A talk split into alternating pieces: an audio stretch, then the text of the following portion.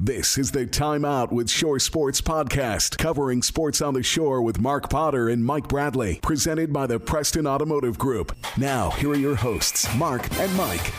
Marching our way into episode number 12, Time Out with Shore Sports. Mark Potter and Mike Bradley here, and yeah, we got a good show today, I think. Absolutely. Yeah. We've got a couple of guests lined up, and then, of course, we'll interject ourselves in the podcast as well. It's kind of what we do with these. Which should be kind of difficult for us, since you and I both had off Friday night. We weren't off. We just had other responsibilities. I was off. I don't want people, you were off. I don't want people to think that, oh, it's Friday Night Lights, and we're just taking off to take off. That's not true. No. Hey, but you had a family obligation. I had another work obligation, so that's what happened. Yeah, so. I enjoyed dinner at the Blacksburg Tavern down there. All right. And my kids were giving me a hard time, my kid that I was with and my wife. Is that not where the cool kids go to hang out? Well, no, they were giving me a hard time because I went into the bathroom when I got there and used the bathroom and washed my hands, and there was a really cool picture hanging over the toilet. And it was of the Virginia Tech campus before they built it up. Okay. And it was really cool, so I took a picture of it and brought it out and showed them in case nobody else went into the bathroom. But I'm guessing what did some of the urinal show or what? What's going on here? Yeah, I mean, it was you know, it was a cool picture. Okay. You know, and but the fact it was in a bathroom, they didn't think that was cool. Okay. Yeah, they just, I gotcha. And of course, I texted to my oldest son who lives in Colorado now, and he says, yeah, there are some really cool pictures of old time Blacksburg. And I'm like, well, I just found one of them in the bathroom. Here, I'll send it to you. It is amazing. Amazing, though, to see some of the pictures of these campuses before they got so built up. I mean, if you go to the University of Maryland, I mean, I haven't been there since spring practice and the spring game, but man, oh man, I mean, and just in the last couple of years, the amount of construction there and how it's changed, it's crazy. Yeah, Virginia Tech's building too, Alabama's building. They all are. Alabama needs to build, because while we were enjoying the sun in Blacksburg, the campus was flooding at the University of Alabama. They had dorm rooms that had flooding. Is that right? Yeah. So. Yeah, they've dealt with some issues with Mother Nature the last couple of years. They had that tornado a couple of years ago too that went through there. Yeah. So just all sorts of stuff. But that's not too many people are feeling for Alabama. I'm sure they're well taken care of financially thanks to that football program. Yeah, well, I'm going to take off again this weekend too. So you're on your own. Yeah, I will be here. So, I will be working. But no, we do have a good show today coming up. We're going to be joined here momentarily by Frank Szymanski. He is the athletic director and the baseball.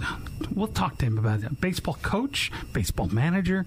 You know what the hell? I mean, let's in major leagues a baseball manager, but if you go on, let's go skipjacks.com. Says head coach. So we'll get to the bottom of that with him. He's also got a pretty amazing daughter that is coaching field hockey, and we'll talk to him about that. Oh, cool. Okay. As well. So runs in the family then, coaching, huh? Obviously. Yeah. I think mandated, He's got a kid that's a golfer, too, on the Easton golf team that's doing pretty well. So nice. Well, you've been out at a lot of the golf courses recently covering high school golf. I don't want to say a lot. I've been to two. Okay. So one south, one north. Like it. So, well, it's two more than last year. It did seem like it, because, damn, it took forever for those golf matches to get over. I'm like, good God, can y'all play through? And they're looking in the woods, and it's like me playing golf. Well, they were high schoolers, Mark. Yeah, I know. So we'll talk to Frank about that. And then once we through Frank, then we're going to talk about the high school football action that you and I missed this past weekend. Yeah, although I was keeping tabs. So I'm at my desk /studio, sports cave, and as I'm prepping for Maryland, I've got the game on 94.3 Wings FM, and even as I'm doing the network pregame show and all that, I'm keeping an eye on Twitter and following that. And I'm also saying, Matt Griffith, text me whenever there's an update, and Luke Matricco, text me when there's an update. To their credit, they did that, so I was still able to keep in tune with what was going on. But it was different, I'll say that. But that Maryland game didn't end until 1 a.m. Saturday morning, so my day started at 3:30 on Friday morning. Did not go to bed till 1 a.m. on Saturday morning. Cry me a river. So, yeah. So Matt Griffith, who was on the call of that Kent Island Decatur game, kind of a surprising result to me anyway. We're going to bring him in on the conversation as well. So sit back, buckle up, and enjoy the ride. It's going to be a good one. Time Out with Shore Sports presented by the Preston Automotive Group.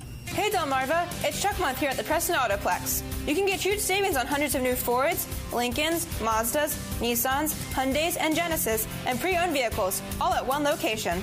During Truck Month, you can get 0% financing on select new vehicles with approved credit. You heard that right, 0% financing. So come see us during Truck Month here at the Preston Autoplex, located on the corners of routes 318 and 331. And remember, you can always shop for your next vehicle online, and we'll deliver right to your door at PrestonMotor.com. This portion of Time Out with Shore Sports presented by the Preston Automotive Group is sponsored by an Opto Galleria. Yeah, they've created a brand new sunglass line known as Hook Optics, an amazing fit for heads of all sizes and a variety of colored polarized lenses. Stop by an Optical Galleria in the Tealmarsh Plaza in West Ocean City, on West Water Street in downtown Centerville, and in downtown Easton on Harrison Street to try on a new pair of Hook sunglasses. Check them out online at EisenArt.net or HookOptics.com. Mark Potter, Mike Bradley, and let's go ahead and bring in our guest, Frank Szymanski, the athletic director and head coach of Chesapeake Baseball here. And welcome to the program, Coach. Yeah. Thanks for having me. I appreciate being here. Yeah. So Mike's a yeller. So, I mean, using the same microphone. Is, I could probably come from here. Yeah. Come across.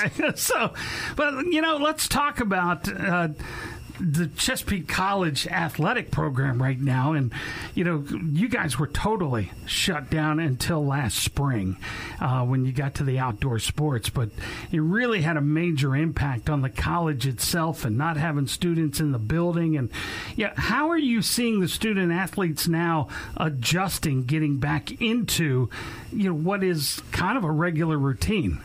Well, first of all, our administration has been outstanding with their support and leadership through these tough times. The student athletes are constantly making adjustments, being studying virtually, and now coming back. Some are face to face, some are still online, and some are at the in the hybrid position where they go to school one day a week and then they're online the other week. So it's a big adjustment, and the student athletes are doing well. One of the biggest things we noticed in the high schools was there were a lot of students not eligible because of the grades and learning online compared to learning in the classroom, and they really struggled with that.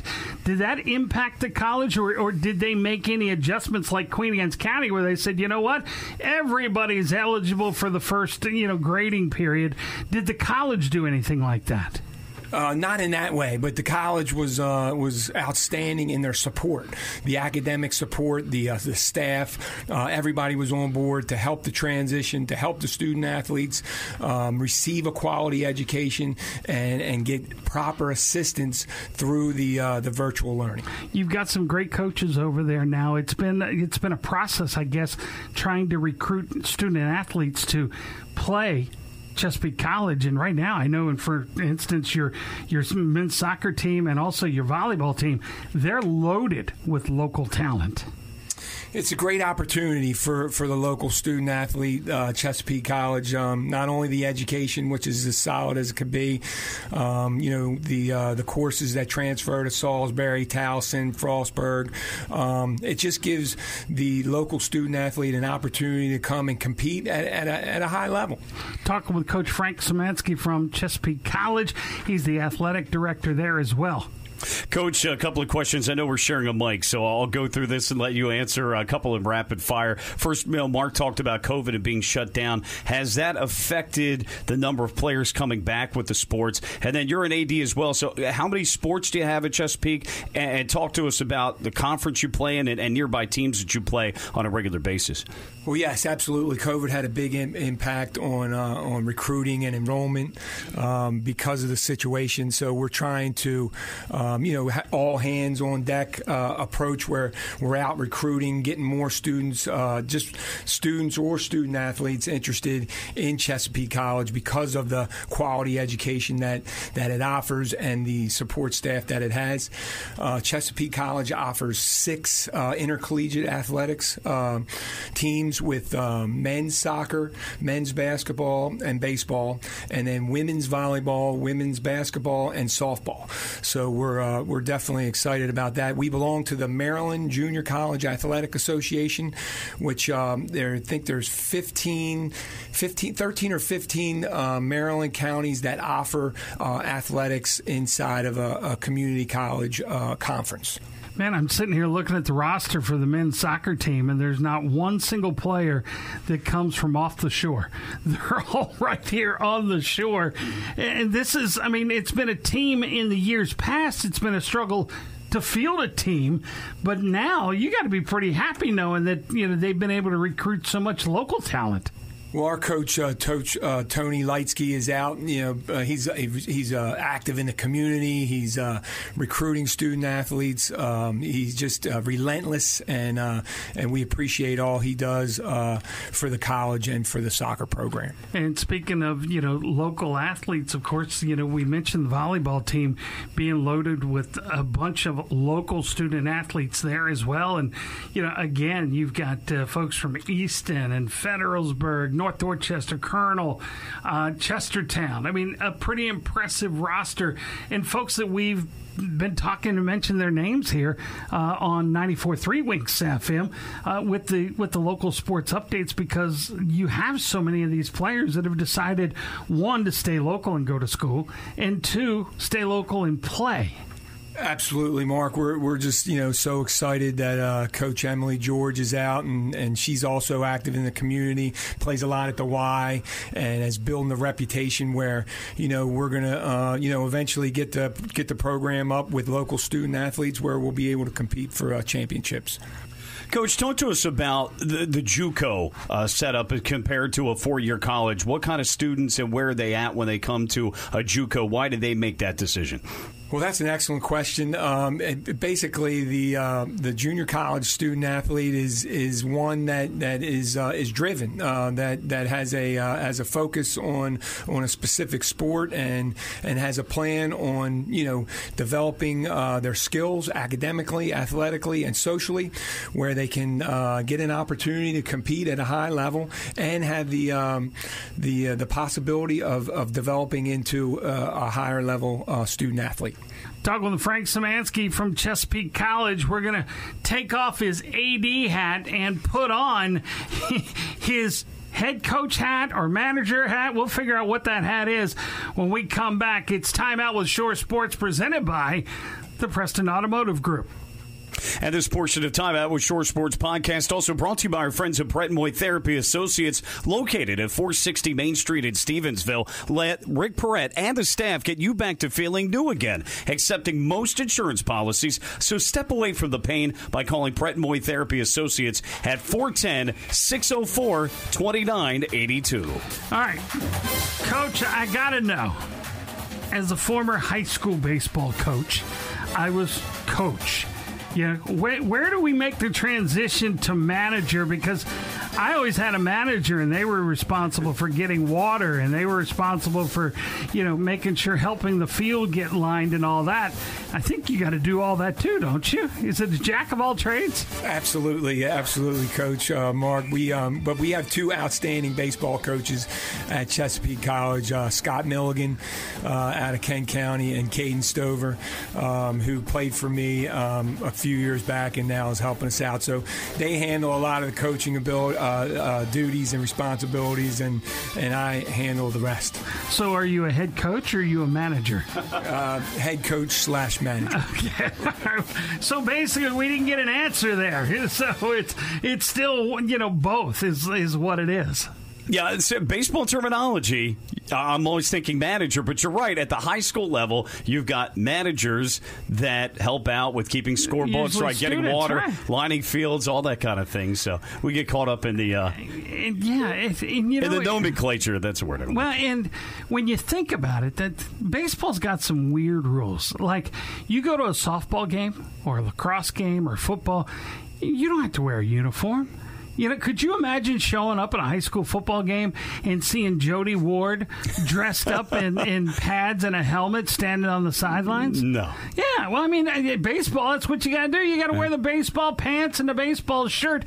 Coach, do you see them? I know there was some talk at one time of changing that rule. Do you see them getting away from making coaches dress up and looking like high school kids, something we'll never be able to pull off? Absolutely not. Yeah, you think you're going to stay that way. So, are you one of those, you know, old-fashioned history guys that thinks that needs to stay as a part of the game? Absolutely. I love the game, and, you know, the coach and the manager are on the field, so when they're on the field, they need to be dressed appropriately. But when you see and you look like watching softball, I love watching women's college softball.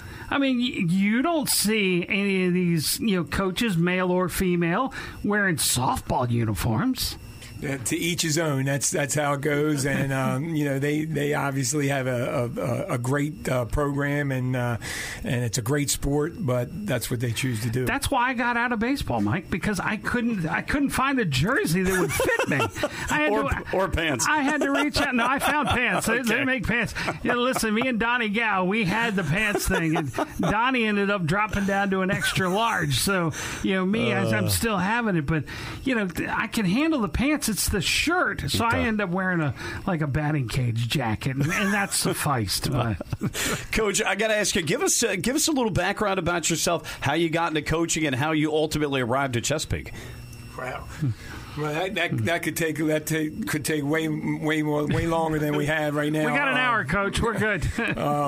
How I got into coaching was I wanted to be a player. Obviously, like most players, I wanted to play professional, and obviously it didn't work out. So my father was a basketball coach for 25 years and an athletic director, and I kind of fell into that. You know, being around him for all those years and on the sidelines, and it's kind of in my blood, and it's something I wanted to do to give back and help people. Frank Szymanski with us, Chesapeake College, and you know, you've had a lot of success there at Chesapeake College as a baseball coach. And you know, I'm going to ask you a question. You probably will consider it a loaded question, but I'm going to ask you a question. With the success that you've had here at Chesapeake College, coaching baseball, with world championship level teams that are competing for titles and won titles, why is it so hard to get some local Eastern Shore athletes to consider Chesapeake to come here? Well, I think in most cases and in most counties throughout the state of Maryland, and even, you know, in other states, most local student athletes want to go away. They want to go away and experience something, and it might be right for them. So that's why it's a difficult task to recruit the local student athlete, because the majority of them want to go away for college. But you've had some success with kids that have stayed here, like one in particular that was leading the nation in batting, and he just graduated from Chesapeake, and after 2 years has now gone to JMU, and I'm talking about Nick Noonan. Yeah, we were lucky to get Nick. Nick was a transfer back to Chesapeake, so we were definitely happy with that. That he decided to come to Chesapeake and had a great season and is now at James Madison. Yeah, so I mean, these are kids that have come here, played here, been successful here, and I don't know. Sometimes I feel like people, I don't want to go to the peak, and I'm like, come on, that's a natural progression, you know. And matter of fact, hold those questions when we come back, and we're going to dive into JUCO versus D1, 2, and 3, and how JUCO might be, and in my opinion, was the right route for the student athletes that just graduated. More on that coming up right here. Timeout with Shore Sports, presented by the Preston Automotive Group. This portion of the broadcast is sponsored by Queenstown Bank, your hometown community bank, serving the Midshore for over 120 years. Convenient online and in-person banking, plus they have money to lend. Get more info at any Queenstown Bank location or go to queenstownbank.com. Well, Mark, I know you've got some questions concerning the game, but one of mine, Coach, is the numbers game and where we see baseball at the younger levels, at the rec levels, the travel team, and as it filters its way up to high school, JUCO, etc. Where do you see the game of baseball right now and 5 or 10 years from now? Well, I think it's thriving. We Chesapeake College hosted probably about seven travel league tournaments this summer throughout the weekends, and it was packed, slammed. Rosters were full. These were all high school kids, so I think in that way it is it's excelling. The younger age is kind of in a little bit of flux with lacrosse, with all the options and choices, but I think that the it'll hold on steady, and it's just in trends. Is it fair to say, though, that maybe the days of, because when I grew up and played, I played Little League ball. My best friend played Little League ball, but he was also a very good athlete as well, so he played travel ball as well. That maybe the days of the Little League numbers are dwindling, but those that are good, that love the sport, are probably travel team players, that's where it's going to thrive. And maybe Little League, I don't know, that it'll have more consolidation and won't ever be as big as it was, maybe even now, or certainly as it was 15, 20, 25, 30 years ago.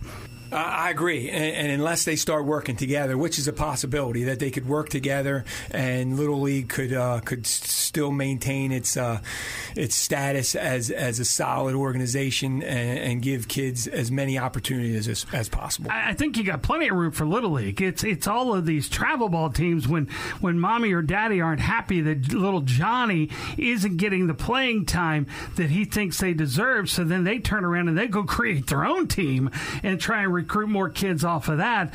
I think the travel team part has really blossomed, and we've got so many travel teams, and the travel teams that want to go around and play in the big tournaments and the very competitive tournaments and learn to take your whoopings. I like those teams a lot better than the ones that just want to compete on the local, and will charge $1,000 to put a kid in three uniforms and then just stay and compete in, I'm not going to pick on Fruitland, but just say for a pick a town, they go and compete just in Fruitland tournaments, once a week, and they don't go anywhere. And their kids aren't getting any better, except the fact that maybe your little Johnny isn't as good as the others, and continue to work and try and, get him better to play. And you see the same thing with softball. I mean, there are so many different softball and Little League travel teams that have popped up now. It's like, holy crap, can't just stay with the team. I mean, there are some kids out there that have been with every single organization, and they created their own. Okay, and they left that one too because somebody else was there and they had a little, thing. Yeah. I was just curious about that because I know we talk about those that play Little League and those that play travel as well, that ultimately those that are dedicated and good enough, they're going to always lean and play travel if there's a confliction, because Little League, you don't have necessarily the dedication there, and the players aren't necessarily as good, and that's okay, but ultimately travel's going to win out. They should be dedicated. If you're playing for a team, you'd be dedicated. Well, I'm with you, and I was dedicated to my Little League team. I wasn't good enough to play on the travel teams, but I showed up for every game, had a blast. We didn't have that issue then. I'm just curious now if that was an issue. That's why high school has a rule that if you go to a travel team and practice for that travel team and skip your own game or your own team, then you can be kicked off the team. Yeah, well, and it's a forfeit. Yeah, well, I agree with that. I think it's a forfeit. I made that rule up maybe. But, Coach, I want to talk to you about JUCO versus colleges. And, I talked when I coached high school, and I didn't coach this past spring. I jumped out because of job commitments and what have you. He's the Brett Favre of coaches in this area. Right. I'm going to retire. I'm going to retire. Oh, no, I'm coaching a team this spring. Yeah, I was telling kids, I think with the colleges, your D1s, your D2s, your 3s, your NAIAs, all of them, NCAA gave them an extra year of eligibility. And it made it tough for the kids that were coming out of high school to go into a situation where, let's face it, they're probably not going to play.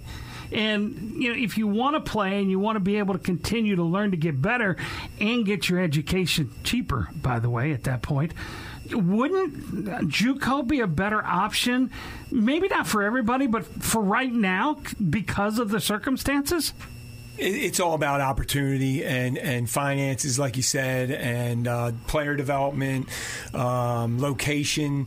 But, yeah, the junior college, community college, however you want to put it, is just an opportunity that people that they're not aware of it, and how much we play and how much we practice and the small classrooms at Chesapeake and the price that you mentioned at Chesapeake and the support and the academic support service, the advising, the counseling, the administration, the faculty at Chesapeake College is intent is to learn and in student development. Yeah, and of course you can play, and you have a ton of contacts with a lot of the four-year university coaches, and your job as a head coach is when they're there playing for you, if they want to continue their education and continue to play at the next level, your job is you're helping them reach that next level to get to a four-year university. Absolutely. It's all part of the package. When someone commits to Chesapeake College, that's all part of it. Developing academically, athletically, socially, and then they have to put the numbers up in the classroom with the GPA and the grades that they earn, and then the numbers on the field, and then the rest is up to us. Now, there are a couple of sports that you're missing there at Chesapeake College, and you and I have talked about them at great length a couple of times. One is the devil sport, lacrosse, and two, I call it devil because as a baseball coach, you lose numbers to, because lacrosse is. I understand. Competing for athletes. Yeah, okay. Thank you for clarifying that. And also football. Any chance of the peak getting either of those two sports for either sex? I would say eventually, maybe one day on the lacrosse side. The football side is a little bit costly, and there's no Maryland community colleges that play football. Yeah, you'd have to travel to the Midwest. Imagine that's correct. And how much fun that would be, though, Coach. It would be really fun, but, and really expensive. Unless somebody wanted to make a big donation, then we would be we'd be happy to look at it. Under Armour, Ravens. Yeah, I think Mark's trying to angle for a coaching job there. No. That's my guess. That's my guess, Coach. Now, Coach, I want to ask you in terms of putting your baseball hat on for a second. I'm always curious about philosophies, styles, etc. We talked to Coach Brohond at Salisbury University several months now back in our first podcast, coming off the D3 National Championship. For you guys at Chesapeake, what is your philosophy when players come to the program? What are you asking of them? And what's your style on the field? Oh, he's a screamer. Well, I meant like, the style of play. Like, are you a small ball team, hit for the fences, defensive team, that kind of stuff. But, yeah. Well, we're asking for commitment. We want a commitment academically and athletically and to always represent Chesapeake College and their family in a positive way on and off the field. That's our number one goal. Our style changes from year to year because our roster changes from year to year. So we had 7 guys returning from last year, and last year we scored a bunch of runs. We had a lot of speed, and then the year before that we had some slow guys with power. So our philosophy changes per year based on our roster development. And in terms of the success that Mark's talked about that you guys have had, what do you attribute that to? The hard work and dedication of our student athletes, our assistant coaches that I mentioned earlier, Scott Milligan, Caden Stover, Danny Miller, who's now the VP at Queen Anne's County High School. He was with us for 8 or 9 years. All that hard work, the faculty, the staff, the administration that have supported the program. They get all the credit. We're talking with Coach Frank Szymanski from Chesapeake College. We mentioned his kids earlier on. We're going to find out more about them coming up right here. Time Out with Shore Sports, presented by the Preston Automotive Group. And this portion of the Time Out with Shore Sports podcast is brought to you by College Placement Consulting, providing invaluable college planning and high school guidance from sophomore through senior year. Let the dedicated professionals at College Placement Consulting help your child prepare for college. Go online to schedule a no-obligation appointment now at collegeplacementconsulting.com. Frank Szymanski, the legend. Yes, and he's at Chesapeake College. But he's got a daughter, Allie Szymanski, who is a teacher at Easton High School and is also the field hockey coach at Easton High School. And matter of fact, they have a big game later on today at 4 o'clock. On the pitch. But, you know, you got to be pretty proud that one of your kids decided to get into being a teacher and much less a coach. Well, my wife, Colleen, is a teacher. She's been a teacher at Chapel District for over 20 years. Yeah. So that the education part's in our family. Like I said before, my father, Allie's grandfather, was a coach for 25 years, athletic director. So we're mighty proud of her passion and commitment and smarts. Did you see her wanting to be a coach? Did she talk to you about that at all? Oh, absolutely. She was a graduate assistant at St. Mary's College of Maryland field hockey for 1 year down there. So we talk a little bit about it, but she has her own mind and her own philosophy, and she's doing very well. So does she come to Dad Dad, I need some advice. I got this one girl that is like a pain in my butt, or I've got this parent that's a pain in my butt. How do I deal with this? From time to time, we do discuss, different issues and problems and success. So, but she's pretty focused and has a good process. Now you also have a couple of kids, other kids, boys. Joe Szymanski is a golfer with Easton High School, and he's had some success. I saw your wife out on the course, walking the course. Joe's hanging in there. Easton, we want to get him to the States this year, the whole team, and they got to keep practicing, and hopefully they'll qualify at the end of the year, and the whole team will be successful. Where did this golf thing come from? Do you golf? I try to. But again, my father, Joe's grandfather, avid golfer, just brought it into the family, and Joe picked it right up, along with my other son, Michael. But you're not so good. Is that what you're telling me? Joe beats you. I take my lumps. Yes, he can. Yes.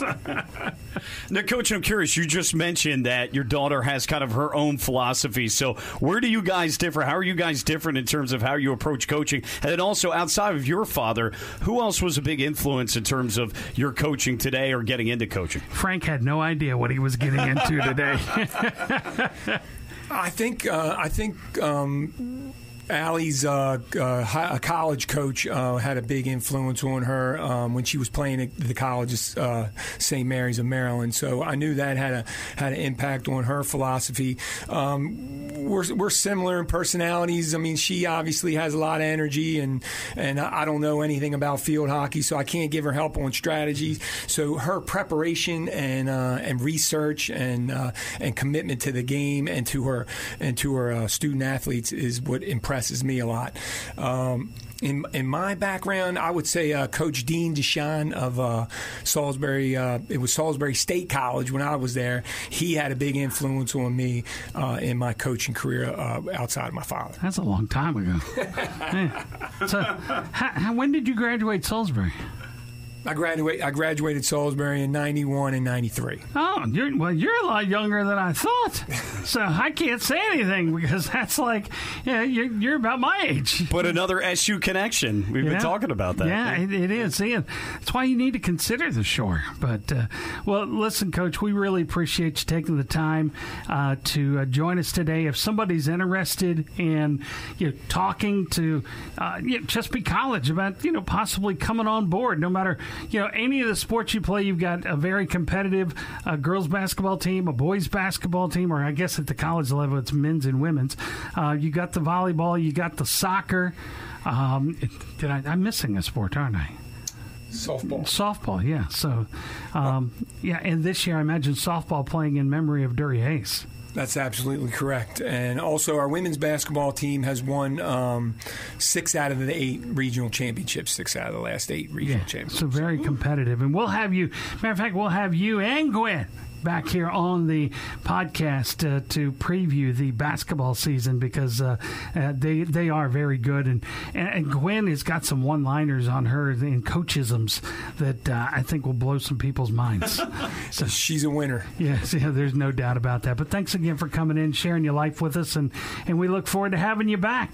I appreciate it. Thanks a lot. Frank Szymanski, Chesapeake College. Yeah, let's go skipjacks.com if you want to follow along on their educational or their athletic site. You can also go to chesapeake.edu to find out more about education. And you can always catch up with Coach Frank Szymanski. His email is on the Let's Go Skipjacks and chesapeake.edu website. If you have a child or if you yourself are thinking about going back to Chesapeake College. And Mike, I know I've got 4 years of eligibility. I mean, just saying. Well, if you're going to play baseball, you got to fit into that shirt. Yeah, good point. No, he'd work me too hard, so there's no doubt about that.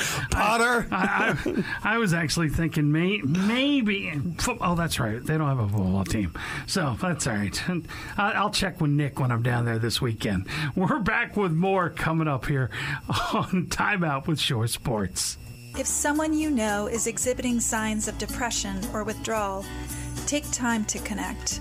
Ask, are you okay? Listen closely and without judgment. Share mental health resources. For All Seasons Behavioral Health and Rape Crisis Center is here for anyone struggling with a mental health challenge. Visit forallseasonsinc.org. That's forallseasonsinc.org. It's okay to ask for help. For All Seasons is here for you. On this segment of Time Out with Shore Sports presented by the Preston Automotive Group is brought to you by For All Seasons Behavioral Health and Rape Crisis Center, providing outpatient mental health, psychiatric education, and rape crisis services to the English and Spanish-speaking communities, regardless of one's ability to pay. More info at forallseasonsinc.org. Mark Potter, Mike Bradley, and we've got the coach, Matt Griffith, with us as well. He was the only one of us that worked high school football on Friday night. Hi, Coach. How are you? I'm doing good, fellas. How are you guys? We are doing fantastic. Well. So, listen, we always break down the weekend of games for the high school level. But being that neither one of us were there on Friday, I thought it would be good to have you on because you were actually there and saw it. But I want to start off with the game you did, and that is the Decatur at Kent Island game. And the result there surprised me.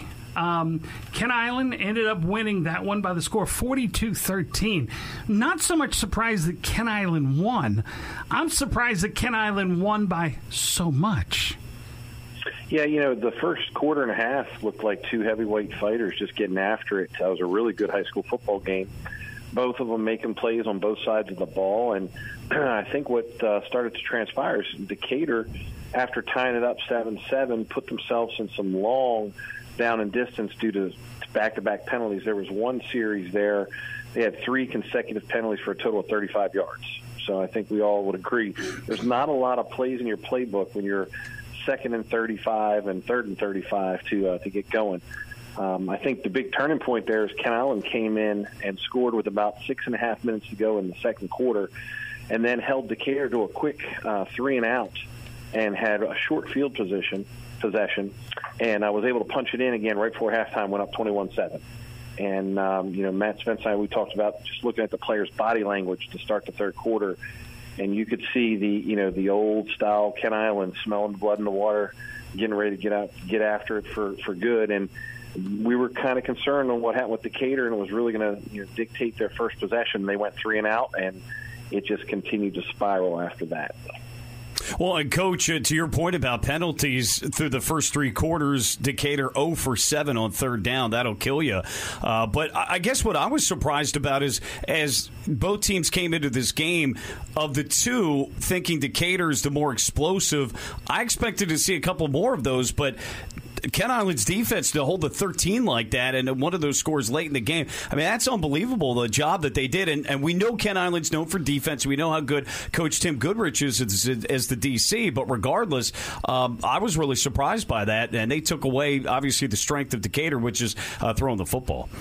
They did. And, you know, even early on, it was a good battle. It was a nice little chess match. They were mixing up. Decatur's mixing up their formations and motioning, trying to get some advantages. And, you know, Kent Island shifted up a couple times, showing different coverages, showing press, and would bail into, you know, some other coverages, which I think played a, you know, it was a nice little roll back and forth. And I think eventually the Kent Island just warmed down, and physically and mentally, and it became, you know, too much for Decatur to handle. Decatur moved the ball on them in the first half. And every time they would start to get momentum, they would pick up, you know, something bad would happen.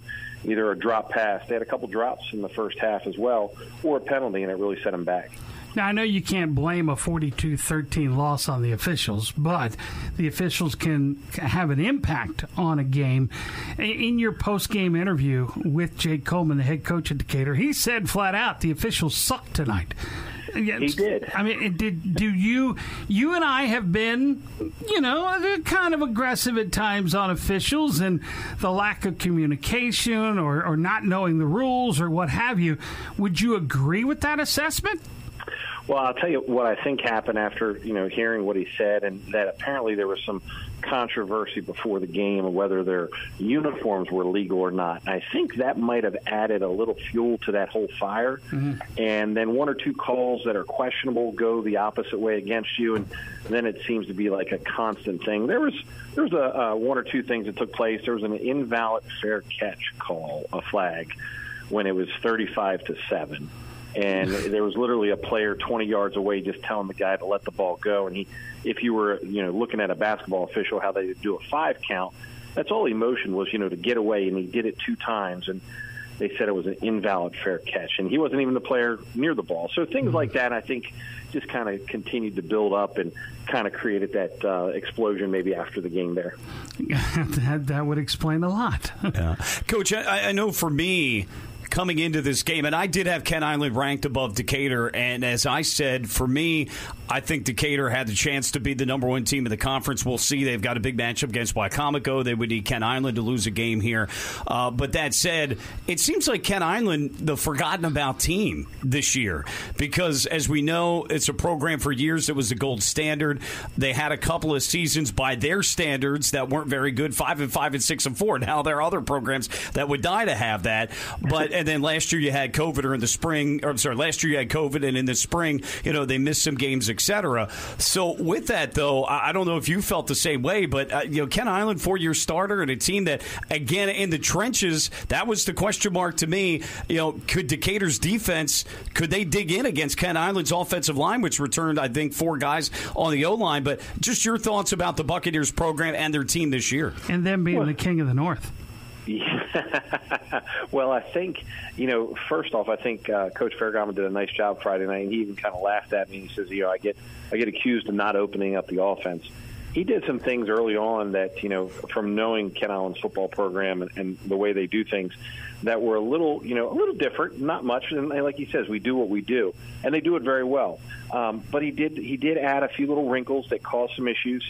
They went to a 2-back set, which they've done before, out of the shotgun. However, they were very good at showing misdirection from one back onto the left, and then the second back would take it to the right with a pulling guard with power. So it was sounds really like good. A Ravens play. Yeah, exactly. And then they would also switch it up a little bit, and they would have, you know, the first back lead for the second back with a pulling guard. So they were getting numbers.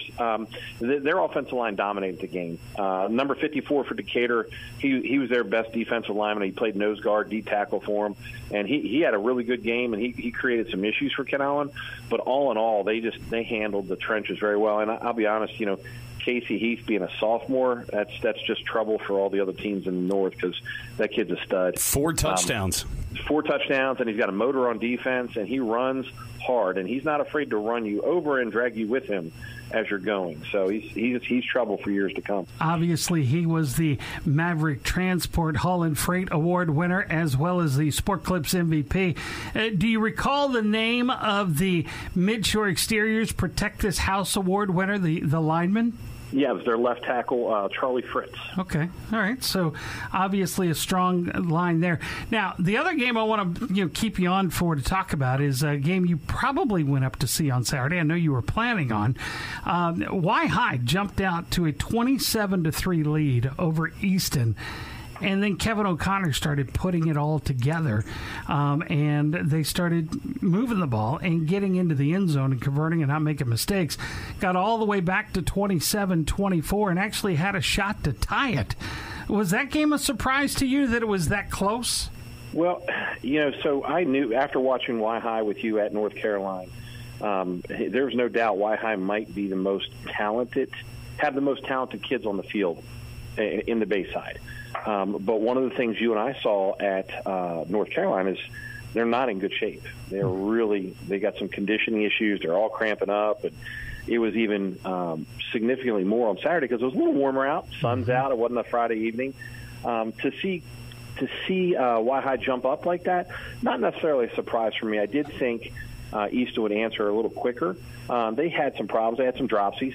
I think they dropped about 4 or 5 balls in the first half. And here's the other thing that played a big part is, it was date night for me and the wife, so we were sitting there talking football in the stands. See, that's what we were doing. She loved dinner. So I said to my wife, I said, man, their first drive took 8 minutes and 24 seconds. I said, that's not good for Easton. And literally Easton ran 5 offensive plays in the first quarter. And I think a total of 15 for the whole first half. Wow. So that was really the big thing. Then Easton started to go a little faster, and Why High having some conditioning issues wasn't able to keep up. They ran a lot of motion and created some issues for their defense they were running and how to chase. And it became a real football game late in the game, and had a chance to tie it to go to overtime. And I tell you, if there's 5 more minutes in the game, I like Easton in that game just because of what you were seeing. Well, that's going to set up an interesting matchup, as we know, this week with Wicomico going to Decatur. Decatur unable to handle Kent Island's running game, but yet Decatur runs a spread-type passing offense, and they obviously saw what Easton was able to do, so one would think they're going to try to mimic that on Friday night. Oh, I think you'll see a lot of the similar stuff with Decatur, with motion and some different. They already kind of do some of that. Yeah, I think they'll see some things that they were like, oh, look at that. That's a problem. And if Why High doesn't make some adjustments, there's some huge advantages. And the fact that there are no huddle and can go fast, it would not surprise me at all to see a similar type game where Why High jumps up 1 or 2 scores, and Decatur, as the second half rolls around, starts pulling it right back in and making a 1-score game at the end. Coach, one area of this game that I'm really interested in, not Friday's game, but this past Saturday with Easton and Why High, is that 23 game at halftime between the two teams, Why High leading, and Easton driving down the field in red zone territory against Wicomico, and O'Connor was intercepted in the end zone by Malik Leatherberry, who plays wide receiver and corners, had a good year for them to start the year. They score there instead of throwing the pick, and Wicomico scores a touchdown off of that later on. How different at that point the game is right then and there. Oh, I think it's a huge difference, and it was actually just the ball was slightly underthrown. It needed to be thrown about 2 more yards, and it would have been a touchdown. 20-10 at that point, yeah. Exactly, and that's a whole other ball game. Why High had at least 1, if not 2, touchdowns called back as well for penalties. And I'll tell you, for a high school game, it was a hard-hitting game. There was a couple questionable calls. I mean, thankfully the one player for Why High is good, but on a kickoff there was a high-speed collision that, as a coach, you love to see. And then when you saw that the player wasn't moving, he's unconscious for about 15 to 20 seconds. Thankfully, all good. But just to see the energy between the two teams was great. And then there was a hit on the quarterback later in the game to stop him from getting a first down. and helmet came flying off. It was a good, hard-hitting football game. I saw that one. Did you see that, Mark? Yeah, the Easton photographer did an amazing job catching that. I can't remember his name because I'd love to give him the credit because we are, and I will give him the credit when we put it on shoresportsmd.com because I'm going to take that picture and use it. But yeah, good stuff there.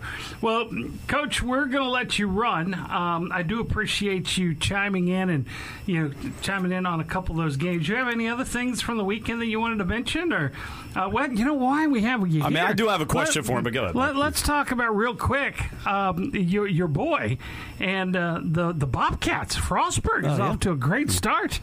They are. They're giving me some heart attacks on Thursday night in double overtime, but against a really, really good University of Charleston, and a big conference game because typically Charleston, Notre Dame, and Frostburg are the top three teams and battling it out, and they've kind of beat each other up with Notre Dame getting the edge over the last couple of years. So it's a huge win for them. They are traveling to Concord this weekend. I'm thinking about filing taxes in West Virginia as much time as I'm spending there. And, go support them and watch Drew get to play another game. Is that game on Saturday? It is, Saturday at 1 o'clock, so we'll be leaving early, 5:30-ish out of the Easton area on Saturday morning to get there. Coach, just real quick, back to the high school ranks for a second. Now that you've seen both teams, in fact, you've seen one of these teams twice. Right now, I've got Wy-High 1, Kent Island 2. In your opinion, right now, after week 3, who's the better team, Wy-High or Kent Island? Kent Island. And I'll tell you why. Two reasons. Their defense is stout. They may not be, these big kids, but they play, and they play with a passion, and they'll be able to handle the running game. Now, Coach, that's saying something, though. Absolutely. And now, listen, there is nobody that can handle number 3 or 29 when they get in open space. Yeah. They're gone. Right, okay, right. So, but they're going to team gang tackle. They're going to do those things.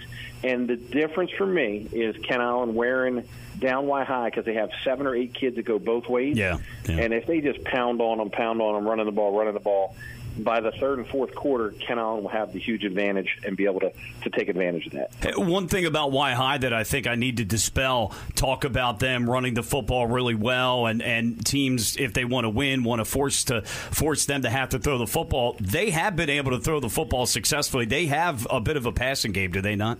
Oh, I think Foreman's the quarterback's last name, if I'm correct, right? Yes, correct. So, he looks totally different versus last year.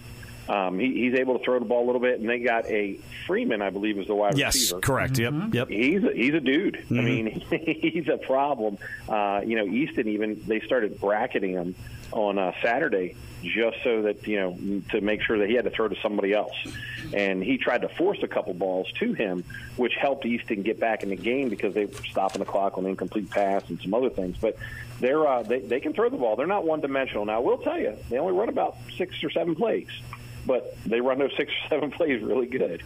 Well, right now the plan is Cambridge is playing at Kent Island this coming Friday night.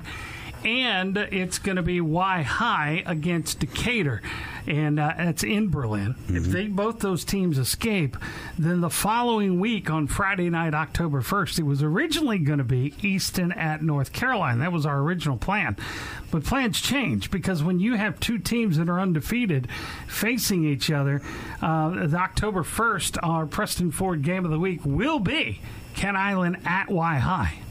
So I'm gonna have to load. That means I'm going to have to buy Griffith dinner that night. Hey, and I tell you, the other thing we need to keep an eye on, and I don't know if you saw it, Mark or Mike, but the MPSSAA are looking at opening the playoff picture to everybody. Mm-hmm. Yes, for this year only.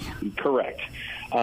Which I understand. It's a really bad scheduling problem for whoever's got to handle that.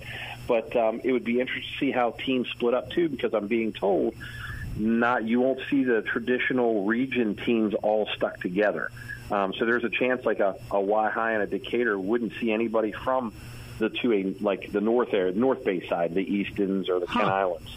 And that could get very interesting then if you're able to take – because I've always felt the 2A East, with us, and when you've had Caroline, Kent Island, Queen Anne's, Easton, Parkside, all battling, and then you always have the 1 or 2 teams from up north that would squeeze in the old format. Now it's a little bit easier, but now even if they take it out and extend it, it's gonna make things interesting and might give some teams some more favorable matchups or some unfavorable matchups. Well, and they're talking about expanding to 6 divisions in this. So I was thinking, and I think Mike was the one that said, you know, maybe we'll see 2 1As and 2 2As. And I think if you did it that way, I think you divide it up. You have a 2A East and a 2A West. But it will be interesting to see what they come up with, because I think you're right. I think they are going to pass this rule that they're talking about. On Friday's the vote. Yeah. So, yeah. Hey, go ahead, Matt. So I'm just going to say preliminary. I did see that, you know, Decatur, Bennett, and Y High were all going to be the same. So even though Bennett was 3A, they were going to do like large size 2A and small size 2A, and trying to make it for, because they don't want anybody to travel in the first week, but you know, it presents a problem. I know everybody had a certain date to opt out, but let's be honest, you know, you're 0-9 and you're going to play somebody who's 9-0. There's a good chance there's going to be some teams that are going to be very upset because they may just drop out, and then they're going to have an idle week, which as a coach, I never want that going into the playoffs. You know, we're not the NFL for the bye week, so it doesn't work that way in high school. Right. Hey, guys, one other thing here that's really important. Now, this has not affected the Bayside, thank God, but Delaware's got a major issue with refs. They're moving games to Thursday night and Saturday afternoons. I know in the Baltimore metro area, I know one of the assistant coaches at Milford Mill, because I work with him on The Fan. He's a producer of mine. They've moved a number of games now to Thursday night, which gives them one less day to prepare. So this ref shortage is really affecting a lot of conferences in and around the Bayside. Thankfully, that hasn't hit here yet. We haven't heard, but it's something to look out for. That would make things even more interesting, having to prepare on a very short week on a 3-day practice. Well, and we haven't had that issue here on the Bayside. You're right. You haven't had it yet. And, you know, I mean, maybe that is why we've had some questionable, you know, officiating in our minds with what we've seen. Maybe you have some inexperienced refs that aren't ready for varsity, getting varsity games. But, yeah, that's a whole nother show. Yeah, I just want to throw that out there since you're talking about expanded playoffs. Well, that's more games, more refs needed. Yeah. Uh-oh. You know, that's definitely going to affect scheduling. Yeah, absolutely. All right, Griffith. Well, listen, we look forward to seeing you. Bradley will see you. You'll share the booth with Bradley. You're getting an education of how to call a game with, you know, a lot of different people. Spence last week and then Bradley this week. I think the last time I did any play-by-play for football is when you lost your voice in a North Carolina game, and I came in and did the fourth quarter. I'm usually a color guy, so this will be a learning experience for me, but a lot of fun. But Coach, I'm looking forward to your wealth of knowledge and learning from what you see or what I see on the field. That is. Oh, me too. It should be a good time Friday night. I told Griffith, I said, "Don't worry, you won't get to talk much." So. Hey, no, I'm the play-by-play guy, so he's got to describe it. So there you go. All right, well, listen, Coach, thanks again, and Bradley, we'll see you Friday night with our Preston Ford Game of the Week, Parkside at Easton High School. Have a good one. All right, thanks, guys. And this portion of the Time Out with Shore Sports podcast is brought to you by Midshore Exteriors, handling your roofing, siding, and gutter needs across the shore. Every detail matters, so let the Master Elite GAF certified and Shingle Master roofers take care of your home or business today. More info at MidshoreExteriors.com. Hey, they're also hiring some management positions, so folks that'll be out there, supervisors, field supervisors. So reach out to them, Midshore Exteriors. .com.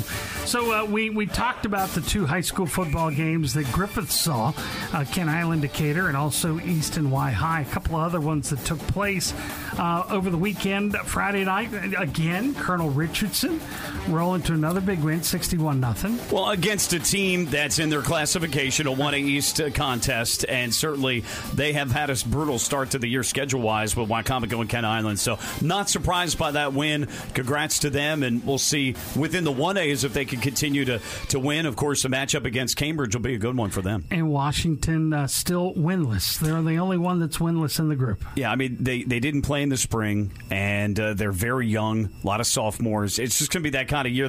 They're kind of in the same boat with Kent County, except Kent County played in the spring. Oh, and Kent County hadn't won yet either, so you're right. They've had a tough schedule to start when you take a look at their 3 games. Yeah, Kent County lost to North Carolina 49-7. Mm-hmm. And they've got another tough matchup this week. Yeah, you know, and kudos North Carolina. They scored six players, scored seven touchdowns for them. Mm-hmm. Plus they had a special teams. They had a kickoff return for a touchdown and a pick six. So all three elements of the game providing for the Bulldogs there. Cambridge, Coach Toby Peer, getting that first win, or now second win, I guess. Second, yeah. You know, able to beat Bennett. A game that was real close at the half. It was, and they're able to get it done. I mean, a lot of guys contributed there. K.J. Dawkins, 114 yards at a touchdown. Tayon Fletcher, 113 yards at a touchdown. Dario Bellazar, not surprised, 85 yards at a touchdown. He also had a receiving touchdown as well. And, by the way, you mentioned North Carolina, Jaden Watkins with the touchdown run. Sean Bunce returned an interception for a touchdown. But back to Cambridge, though, look, that's... I don't care. I know Bennett's having a tough year, and I know their numbers aren't great. They don't have a JV. I know all that. But for Cambridge, nonetheless, to be at a 318 that has 13 seniors, that has a system that they're at least somewhat familiar with compared to Cambridge, that's just who's got a new coach, new systems, and all that.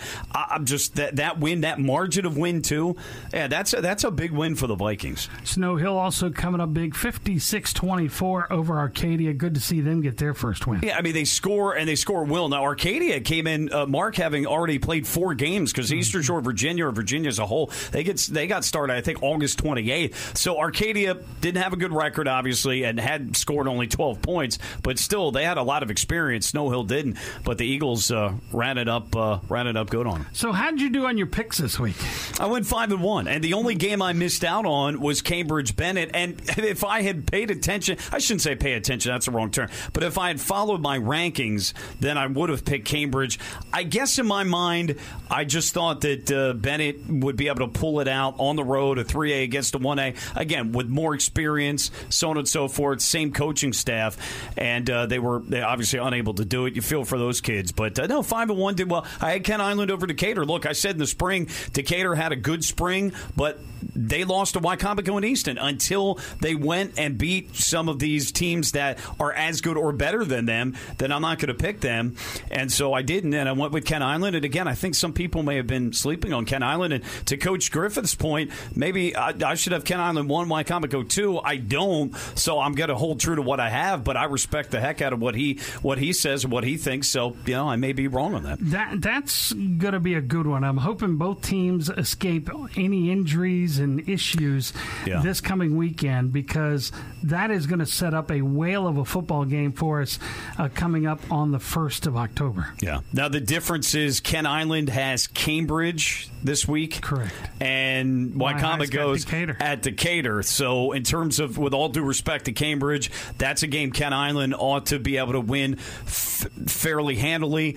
Decatur, Wicomico, that's going to be a battle royale. And you better believe Decatur's going to be fired up coming off that loss at home. So we'll see how Wicomico comes out of it from a physical standpoint and just a general mentally, however that game goes. Good high school football action here across the shore. Yeah. So this recording on Monday, being released on Tuesday tonight, Parkside was able to pick up a game with Southern Anne Arundel after having their game canceled due to COVID issues with Queen Anne's. With Queen Anne's, right. So they're going to have a game Monday night and then Friday night against Easton. But given the fact that they didn't have a Week 1 matchup, this isn't going to be an issue for them. Now, in terms of preparation for Friday night, you look at that and say, yeah, but does that adversely affect you in a 2A East matchup? But I also get the push-pull that, look, we want to get these kids games. They can't afford to lose a second week of games. We need it. If we don't play this one, that may adversely affect us for Friday night's game anyway, having so much rust. So, yeah, it's a tough decision. I don't know how you fall on it, Mark, but I get, at least on the one hand, why you do this. I'm glad they play. They need to play. Yeah, more games are better. You can always check shoresportsmd.com for results of the contest for Parkside and Southern. Just thankfully, both of them were able to get their game in. And because of that game being on a Monday night, the Power Poll was not released on Monday. It is released today, along with this podcast. We'll have it later on today. Mm-hmm. Time Out with Shore Sports, presented by the Preston Automotive Group. And, well... let's get ready for this next segment. Yes, it's brought to you by our friends at the Edge Training Academy, where passion meets performance. Located in Stevensville at 112 Log Canoe Circle in the Chesapeake Bay Business Park, now offering 24-hour gym access. More information at theedgetrainingacademy.com. A lot of high school talk, and, of course, we talked with Coach Frank Szymanski. College football this weekend. Virginia Tech didn't even deserve to be in the contest, losing big time to West Virginia. They battled back and had a chance. And basically what I'm seeing from the experts, and I would agree with it, piss poor play calling over the last quarter is what cost them that one. Well, I'll take your word for it. I didn't see that game. I have to admit, though, Mark, I'm not surprised West Virginia won. That's a solid team. Maryland had a big win against them week 1, but I expected that West Virginia to be right in that game to the end. As it turns out, they did win it, so I'm not surprised. That's a solid team, and take nothing away from Virginia Tech, but West Virginia, I think, is as good as Va Tech is this year. Maryland comes up big in a late night Friday night game. Yeah, they had a 9:00 start, but that was a big program win for them. I expected Illinois, coming off of 2 straight losses at home Friday night, crowd fired up. I expected that Illinois would play better ball than they had, having lost to one of the losses was to Texas San Antonio. It was only a 10-year-old program. That was their first ever Big Ten win. So I expected Illinois to play a lot better, at least on one side of the ball, which they did defensively. Offensively, and Maryland did a good job. But Maryland's offense, which was explosive the first 2 games, it wasn't there for them.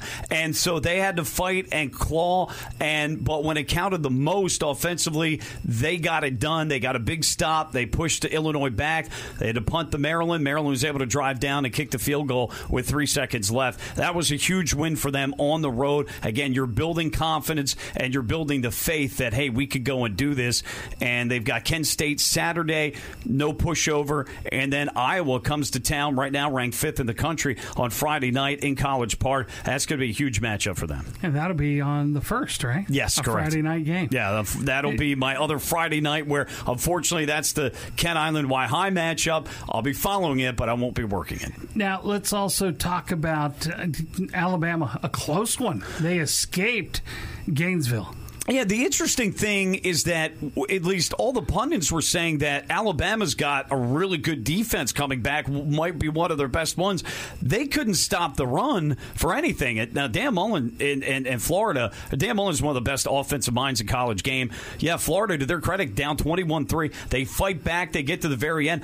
I don't get that 2-point play call that they had at the end. I didn't like that at all. I thought there should have been options, but you give them a lot of credit. Alabama, still though, you know, that's Young's first game on the road in a hostile environment. They still come out the victor. But I tell you what, right now, Mark, you take a look at the top 5, top 10 in college football. For the first time, it's all over the place. It is. You know, yeah, Alabama's won, but they show vulnerability defensively. Look at everybody else. Georgia, who have they really beaten? Georgia looks the best out of all of them. They do, but South Carolina's not very good. Yeah, they beat Clemson, but Clemson's offense looks awful. I mean, Mark, they scored 14 points against Georgia Tech. So, yeah, Clemson's got a great defense, and so does Georgia, but I don't know that Georgia has done enough for me against quality competition yet. We thought Clemson would be that team, but they're not right now.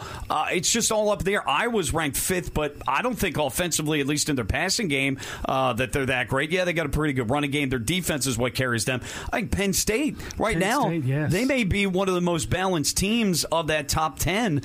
They looked really good against Auburn and in that game, and it just things are all over the place, which is a good thing. Ohio State, you know, they had a tough time in their game against Tulsa. They do pull away in that one. So right now, we're actually maybe seeing some parity in college football. Notre Dame, again, they escaped with a 14-point win against Purdue, but that was a 7-point game midway through the fourth quarter in South Bend. Yeah, so some good stuff there in college football. I'm looking forward to that. I'm looking forward to seeing Alabama and Southern Miss this Saturday. Because it shouldn't be close. I get it, but it'll be neat just being in that atmosphere. You know, one thing that I'm starting to see a little bit, and I just wonder if this is a trend, Mark, is that, and I'll tell you why. Obviously, you know I'm a big Michigan fan, too. Michigan has really been able to ramp up their run game. Their offensive line has been an issue for them over the last couple of years. They've gotten that straightened out. They are running the football, and really they're kind of copying the Ravens attack in terms of loading up there, and that's something Jim Harbaugh's liked to do anyway over the years when he was at Stanford, for instance. But you see that run again. You look at Auburn. They have a new head coach this year. What are they emphasizing as much as the past? Not nearly as pass happy as they were in the past with Gus Malzahn. They're running the football. You're starting to see, I think, both at the collegiate level, a little bit the pros too, you're starting to see maybe that push back towards, look, you know, yeah, it's great to be able to throw the ball all over the place, but you need to have a running game. And maybe in some cases, we're throwing the football too much now. We need to get back to having a solid running game. I think you're slowly but surely starting to see that come back in the college game. Nebraska gave Oklahoma a scare. How about that? That was good. Yeah. And that's another team that's like, they're ranked in the top five, but they don't look that impressive right now. And don't discount Wisconsin. Wisconsin's running the football. Yeah, I mean, that's a team that's always consistent in what they do, and they're really one of the few throwback old pro-style teams now because the college game seeped into the pros offensively. You see a lot of that, but you're right. You never count out. Wisconsin's defense, really good. Jim Leonard, the former Raven safety, played with a number of teams in the NFL. He's their DC. He's done a great job. He's a head coaching candidate down the line. You mentioned the NFL. Let's go ahead and knock that out real quick as well. Yeah, great win for the Ravens last night. First half, Facebook loaded with Harbaugh's the worst coach in America, and the end of the game, praise Harbaugh. But at the half it was 14-10. So anybody that was giving him that much crap, but no, look, Mark, that was a huge win for them again. That it wasn't pretty, but they got it done.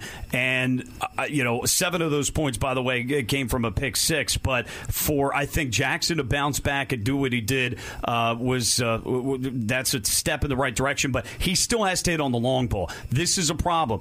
They play action pass will be there, but he's got to connect on those long balls, Mark, and that's an issue. He still doesn't have that accuracy there. Both of those picks should not have happened, but his wide receiver slipped, thought he'd be over to the right further, intercepted. And then I thought that on the second pick, I thought that the receiver was double covered even before Honey Badger dropped back and made a triple coverage interception there. But no, huge win. But the Ravens, so ultimately, if they're to face KC again, that's a tough team to stop. And they picked on the linebackers. Patrick Queen and Harrison got picked on. You can only take so many guys away before they find somebody else. It's just it's a tough matchup. Washington got the win over the Giants on Thursday night. The Eagles lost yesterday. The Cowboys escaped the Chargers 20-17 with a game-winning field goal as time expired. Everybody's saying, oh, Dallas's defense is so good. Well, the whole thing is the Chargers had just as many yards against the Cowboys as they did against Washington the week before. The only thing was the results were different. Yep. And that was Hopkins missing a field goal for Washington, changing the outcome of the game. But I think, Dallas, they got the win. So, Dak and, how about the rushing efforts from, Zeke and Pollard. Pollard getting a lot of time yesterday. He did. He looked good. And the Chargers had some inopportune penalties in that game. And how about Tennessee going up to Seattle and pulling it off? And that's despite having two critical calls that went against them. That the one play should have been a safety on Russell Wilson for being inside the tackle box and throwing it away for intentional grounding. He was definitely in the end zone when that happened. And then I guess the touchdown catch that they took away from Julio Jones, I believe, was in the back of the end zone. They still come away the victor. And Buffalo beating Pittsburgh, a surprise there for me. I thought that game would be closer. You mean the Raiders? I'm sorry. Buffalo lost to Pittsburgh week one. Yeah, you're right. My bad. The Raiders beating Pittsburgh. Well, that made me feel before the Ravens game. They made me feel a little bit better about losing to Las Vegas on the road on Monday night. But for them on a short turnaround, although they didn't have to take a red eye flight back right away. But yeah, you give the Raiders a lot of credit in that one. And Derek Carr has put up some unbelievable numbers in his first two games. I think they're record-setting for the Raiders. And then the Steelers, one of their defensive linemen, fractured ankle, out indefinitely. And then Deontay Johnson, we'll find out more. I haven't had a chance to follow up, but he suffered a knee injury on the final play of the game. And don't look now, but the Raiders are 2-0. Exactly. Yeah. And leading the NFC, the AFC West. Yeah. Yeah. So, no, that's right. Because Kansas City's loss makes them 1-1 in that division, and in the AFC North for the Ravens, everybody's 1-1. And yeah, I mean Washington, give them a lot of credit. Taylor Heineke getting a lot of love for bouncing back from that interception last Thursday night, getting him into field goal territory, and winning the game against the Giants. And that's a heartbreak loss for the Giants right now. Joe Judge is getting blasted by New York media. And the Broncos are 2-0 also. So yeah, and somebody, I'm trying to remember, was somebody said, look at Denver's schedule. That's what I think it was Phil Sims. They're my dark horse team because you look at their schedule, they have so many winnable games. At the Giants week one, well, the Giants' offense is not very good. Mm-hmm. Their defense is maybe not a whole lot better right now either. And then they played at Jacksonville. And Jacksonville is undergoing a major rebuild with Urban Meyer there. And that organization. So the Broncos do have a chance to win themselves several games this year. Yeah, because they host the Jets this week. Yeah, so. There you go. There's another one. Yeah, he went through the litany of teams. It's like the first 8 weeks. It's like, yeah, Denver's got a chance to really get off to a good start there. And then Denver does have a really good defense. The question is, offensively, their quarterback situation, you know, is Bridgewater the guy? Could it be the guy? And do they have enough weapons on the outside? Which I think they do. So, yeah. Absolutely. We'd like to welcome Chop Tank Community Health on board with us as a sponsor of our Time Out with Shore Sports Podcast. Check them out online at choptankhealth.org. And boy, I tell you what, a great week wrapped up. We've got another great week coming up this weekend. Some great high school football, college, NFL, and a whole lot more. And next week, you're not going to want to miss, in 2 weeks. In 2 weeks, mark your calendars, Scott Abraham will be with us. October 5th will be the airing of that podcast, and that is going to be a great one. I'm looking forward to having Scott Abraham with us. He was, for those that don't know him, he was at WBOC, did the sports there, and is now working for WJLA, TV7 out of Washington, and this guy gets it. He truly gets it, and we'll talk to him about that coming up in 2 weeks. Yeah, he's had so many great experiences jumping from the shore to a major market in D.C. But yet at the same time, Mark, he has kept his Friday Night Lights roots alive and well there, which is really cool to see. Absolutely. That's going to do it for us. Thanks for tuning in. Hey, make sure you share this podcast and let everybody know it's out there. We want you to listen to it. Tell us what you think. Send us your questions or a topic you want us to cover at mark@shoresportsmd.com, mike@shoresportsmd.com, and just let us know if there's something that you want us to talk about. We'll be happy to talk about it. Or again, yeah, questions, commentaries on the power polls or picks or this, that, and the other. We want to hear from you, and we look forward to the dialogue. Yeah, absolutely. Share the podcast. Share shoresportsmd.com as we'll continue to update that as well. This is your site, your show. That's right. And we appreciate our sponsors and, of course, all of you for listening. And Coach. Yes, and thanks to Coach Szymanski for coming in and Coach Griffith for joining us as well. For Mike Bradley, I'm Mark Potter saying so long until next Tuesday right here on Time Out with Shore Sports. Presented by the Preston Automotive Group. You've been listening to the Time Out with Shore Sports Podcast with Mark Potter and Mike Bradley. Presented by the Preston Automotive Group. Look for another Time Out soon here on ShoresportsMD.com.